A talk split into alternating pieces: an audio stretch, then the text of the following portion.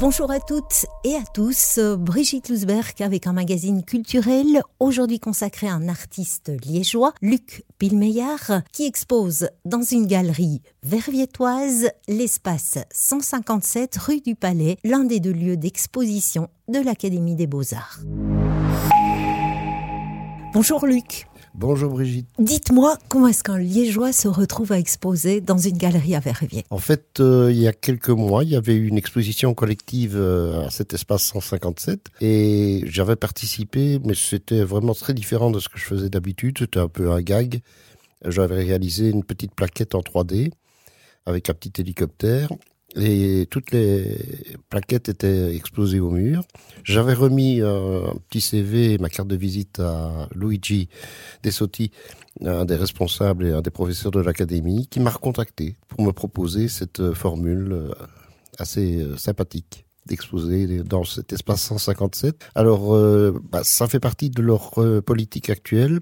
C'est le deuxième, euh, la deuxième fois qu'ils présentent un artiste et des élèves de l'académie dans ce cadre de Acadrivium. Donc, la moitié de l'espace est consacré à un artiste et l'autre moitié aux élèves de l'Académie des Beaux-Arts, tous, tous, âges confondus d'ailleurs. Il y aura d'ailleurs une rencontre entre des élèves de l'Académie des Beaux-Arts, parce que ce lieu est un des deux lieux d'exposition de l'Académie des Beaux-Arts. Des rencontres donc entre des élèves de l'Académie euh, des Beaux-Arts et vous-même. Qu'est-ce que vous allez faire? Ah euh, Je vais d'abord un peu parler de mon travail, bien sûr, mais aussi peut-être, euh, j'espère faire une petite masterclass, comme on dit en anglais, leur montrer comment je travaille avec mes crayons, puisque je travaille uniquement avec des crayons de couleur et que c'est assez spécifique. Pourquoi est-ce que vous avez choisi de ne travailler qu'avec des crayons de couleur? Ah là là, bah je dessine depuis très longtemps et j'ai d'abord commencé avec beaucoup d'ambition. Je logeais encore chez mes parents et dans ma chambre, les odeurs de produits, les térébenthines et autres euh, me donnaient une énorme migraine.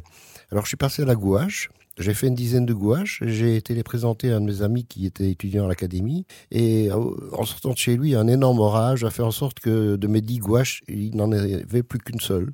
Euh, tout avait collé. Et j'ai cherché donc une technique avec euh, pas de taches et pas d'odeur. Donc c'est un peu de la peinture sèche.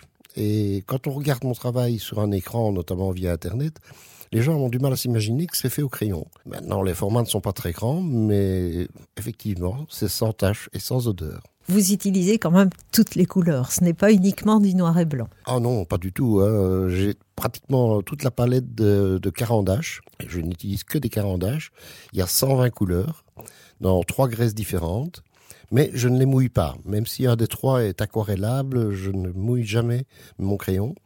Donc euh, j'utilise bah, les différentes textures, mais j'ai les 120 couleurs de, du catalogue du nuancier de Carandache. C'est extrêmement minutieux aussi. Oui, il m'arrive parfois de, tailler mon crayon tous les trois ou quatre coups de trait de crayon. J'ai un taille-crayon mécanique euh, sur mon établi et effectivement... Euh, je dois faire appel à de très bonnes lunettes aussi pour euh, ce travail. C'est même bluffant, hein. il y a plus d'une personne qui vient voir votre exposition qui, qui ne croit pas qu'il s'agit de crayons. Oui, D'ailleurs, quand j'ai l'occasion parfois d'exposer et, de dessiner sur place, euh, là, les gens se rendent compte vraiment. Parce que même si on marque cela en, grand sur l'invitation et, sur les catalogues, c'est pas évident. Il y en a même qui pensent que c'est fait avec euh, ordinateur, euh, Photoshop et autres, mais non, tout est fait, tout est fait main. Alors, quel est votre univers? Quelles sont vos sources d'inspiration? Il y en a plusieurs. Il y a l'espace, on, en parle avec le nouvel astronaute belge. Il y a tout ce qui est aviation, tout ce qui vole, ça, ça m'a toujours fasciné, mais aussi euh, la nature et les voyages. Alors j'ai eu la chance de pas mal voyager, et parfois je fais un dessin euh, d'après une photo que j'ai prise euh, quatre coins du monde.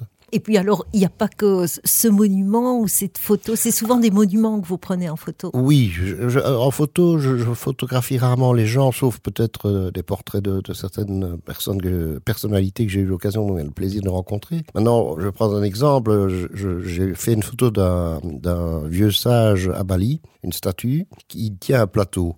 Ben, quand je l'ai dessiné, dans le plateau, j'ai dessiné la Terre, et puis euh, l'air-plan, bah, ça c'est mon style. Alors euh, au départ, euh, une de mes amies parlait de arabesque Maintenant, j'utilise plutôt le terme euh, moitié anglais, moitié français de loupirinthe. Donc, ce sont des, courbes qui se rejoignent, qui forment une espèce de labyrinthe assez psychédélique. Et là, voilà encore une source d'inspiration, c'est la musique, notamment la musique psychédélique.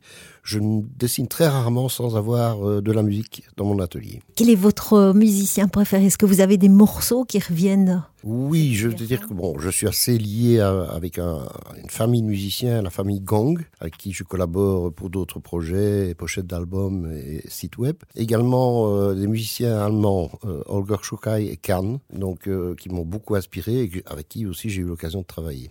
Vous ne travaillez jamais sans musique, hein Venez-vous de nous dire quel genre de musique est-ce que vous écoutez? Bah, Déjà, aucune musique avec paroles en français pour ne pas être distrait par le texte et pas de musique violente, donc pas du hard rock, euh, donc souvent de la musique instrumentale ou de la musique euh, anglaise, américaine, mais assez douce. On peut d'ailleurs en avoir un exemple avec, euh, j'ai choisi ici Michael Field, mais c'est pas un morceau classique de Michael Field, c'est un petit, un petit peu ethnique. Voici Shiba.